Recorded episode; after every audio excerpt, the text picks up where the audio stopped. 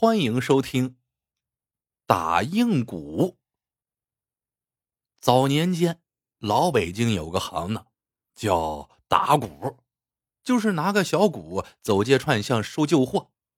这行当呀，也分三等：下等收破烂，中等收家伙事儿，上等则专收珠宝玉器、古玩字画等值钱的硬货，又叫打硬鼓。张三呢，就是吃这碗饭的，经验足，眼力毒，属于那种人尖儿。可是前不久，他却被同行给着实玩了一把。这事儿啊，要从一次敲边鼓说起。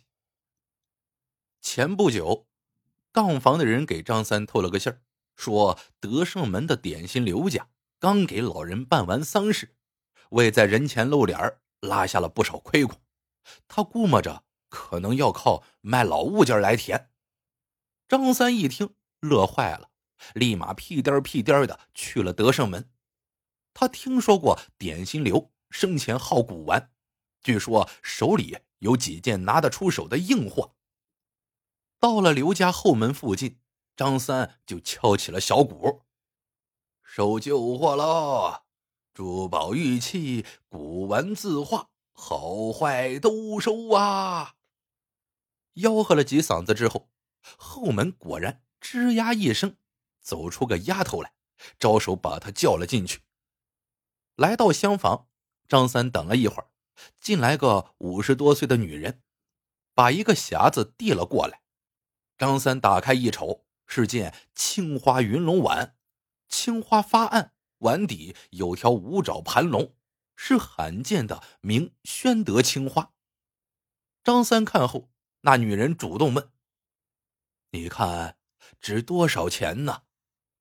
张三却叹了口气说：“这碗呢是个老物件，民窑烧出来的，值不了几个钱呢。”女人听后撇嘴说：“你们这号人，鸡蛋里也能挑出骨头来，我也不跟你说废话了。”要是看得上，一百块拿走。张三呵呵一笑，连连摇头。太太呀，您这碗顶多值二十块钱，您要不信啊，拿到琉璃厂去问问。说完，就立马掏出现洋放在了桌子上。他知道，这有钱人家打死也不会去琉璃厂，要是让人瞅见，丢面女人一听，不乐意了。一百就一百，甭拿仨瓜俩枣打发我。张三只好把现洋又收了起来，说道：“要不这么着吧，您呢多找俩人瞅瞅，要是有人能出到一百，您赶紧卖了得了。”说完，笑眯眯的告辞了。一出门，张三的心里就乐开了花了。他已经想好了法子，叫同行李四和王五来敲两回边鼓。这碗呢，早晚就是自个儿的囊中之物。李四下巴那儿长了个猴子，为人猴精猴精的。张三找到李四之后，把青花云龙碗的事一说，他满口答应跑一趟。敲边鼓呢，是打鼓的行话，一般要敲两回。头一个人叫打头鼓，要是遇上死扣的主啊，就请第二个人上门去。叫敲二鼓，价钱比打头鼓的要低。然后呢，再请第三个人敲三鼓，出价比敲二鼓的更低，以此来杀卖家的心气儿。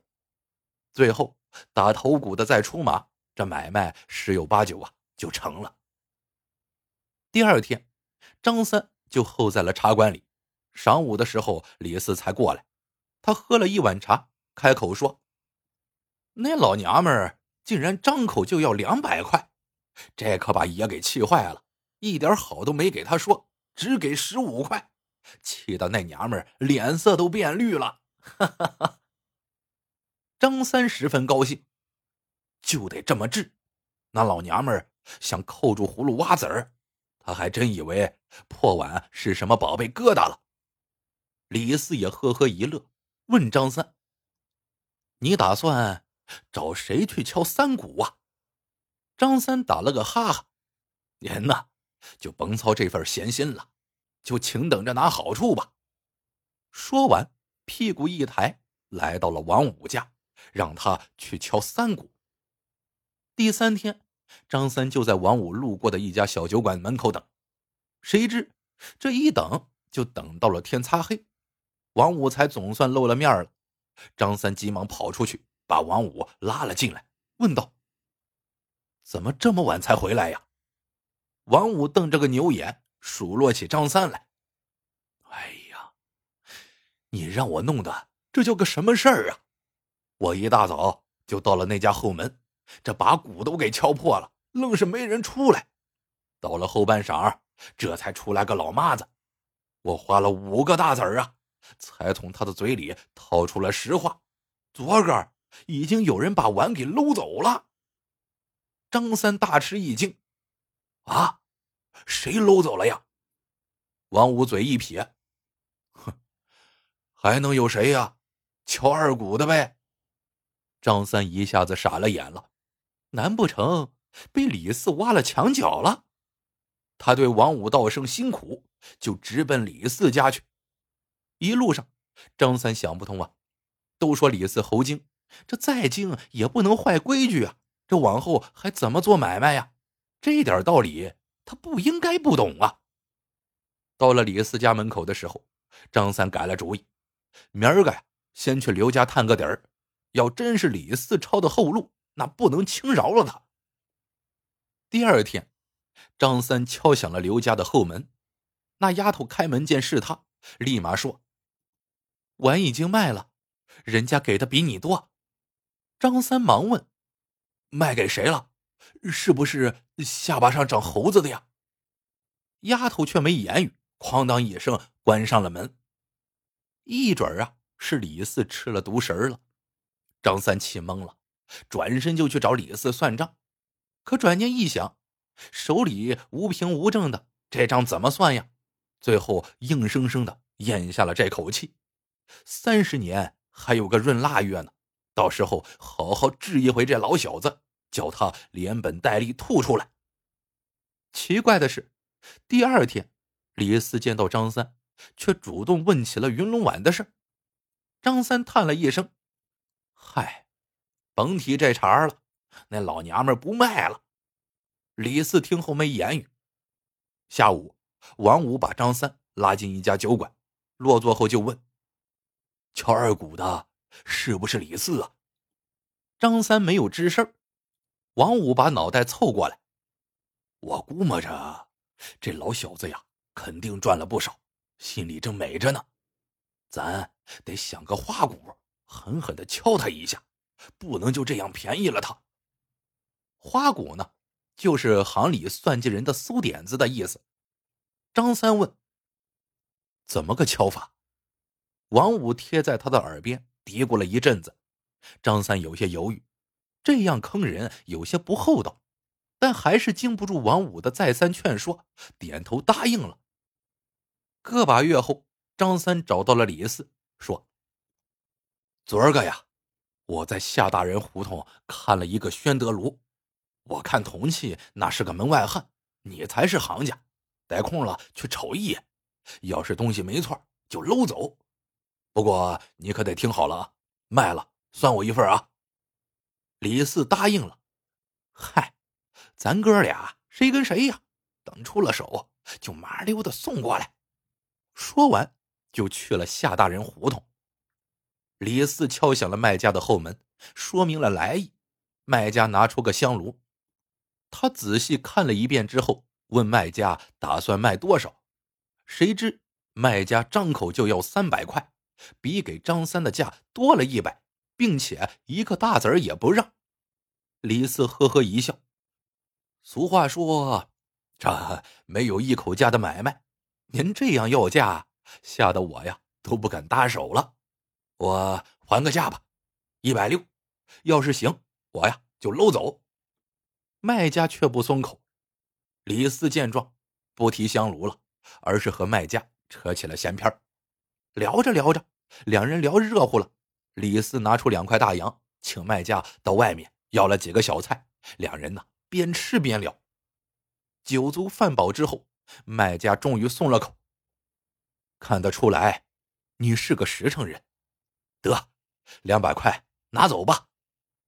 虽然贵了点李四还是答应了，付了现洋，他就搂着香炉直奔琉璃厂。王五呢，一直躲在不远处，直到跟着李四到了琉璃厂，见他进了尊古斋的门之后，这才颠颠的来到了张三家。一进门，嘴巴就咧到了后脑勺上。嗨，那老小子上套了，上尊古斋丢人现眼去了。明儿啊，咱就等着看笑话吧。第二天，李四进了茶馆，却一脸的喜滋滋，把一摞现洋塞进了张三的兜里。那主啊，心太黑了，两百大洋一分不少，我呢只赚了个零头，这是你那份。张三一听愣住了，合着那香炉是真的呀？他有些纳闷了，明明是件赝品，到了李四的手里，怎么就成了真货呢？张三决定去趟尊古寨，瞅瞅这香炉到底真在哪里，也好长点见识。尊古斋的掌柜听后，反过来问：“明明是件高仿货，谁说是真的呀？”张三十分惊讶。这李四到底玩的什么花活呀？扭头就来到了李四的家里。一进门，张三就发现桌子上放着那个香炉。他问李四：“这香炉怎么还没出手啊？”李四脸一红：“，甭提了，我上那卖家的当了。”张三越发纳起闷儿来：“那你为什么还要给我好处啊？”李四这才说出了实话。干咱们这行的，向来都是独来独往，相互不通信就怕吃哑巴亏。您把信儿给了我，我要说东西是假的，您会信吗？所以呀，我只能拿好话哄您高兴了。我赔点钱不要紧，要是让同行都生分了，这往后的买卖还怎么做呀？您说是不是这个理儿啊？张三听后。连连点头，忙把现洋掏了出来。李四却不收，直到张三急眼了，这才勉强收下。张三一脸羞愧，说出了香炉里的猫腻，却被李四打断了。老哥，我知道这馊点子不是您出的，这事儿就此打住，以后谁也甭提了。张三见李四这样，心里越发觉得对不住他。索性把怀疑他吃独食的事情也讲了出来。说完，一拱手：“老弟，我对不住你呀。”李四却连忙摆手：“老哥呀，既然您把话说到这份上了，我也给您透个信儿。上次那个青花云龙碗，我在一个藏家手里见着了。这事儿啊，我不说，您也知道是谁干的。这种人，咱玩不过他。”总躲得起吧？以后见了，绕着道走就是了。张三愣了一下，嗯了一声。打那以后，张三就再也没有正经搭理过王五。一年后，张三搂了件乾隆款的五彩瓶，卖给了一位藏家。藏家一高兴，拿出了两件压箱子底的硬货显摆。张三发现，其中一件。就是青花云龙碗，他忍不住多了句嘴：“这碗，您是从谁手里淘来的呀？”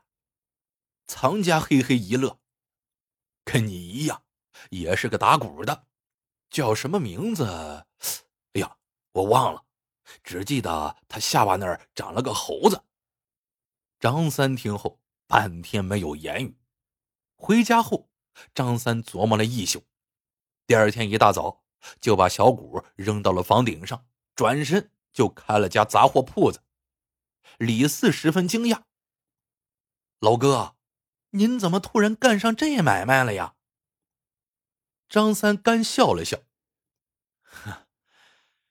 我算是琢磨明白了，这人活着呀，还是实在点好，不玩花活，不斗心眼儿。”就是睡觉，心里头也踏实，干嘛跟钱过不去呀？您说呢？李四听后点头，也不是，不点头也不是。故事到这里就结束了。喜欢的朋友们记得点赞、评论、收藏，感谢您的收听，我们下个故事见。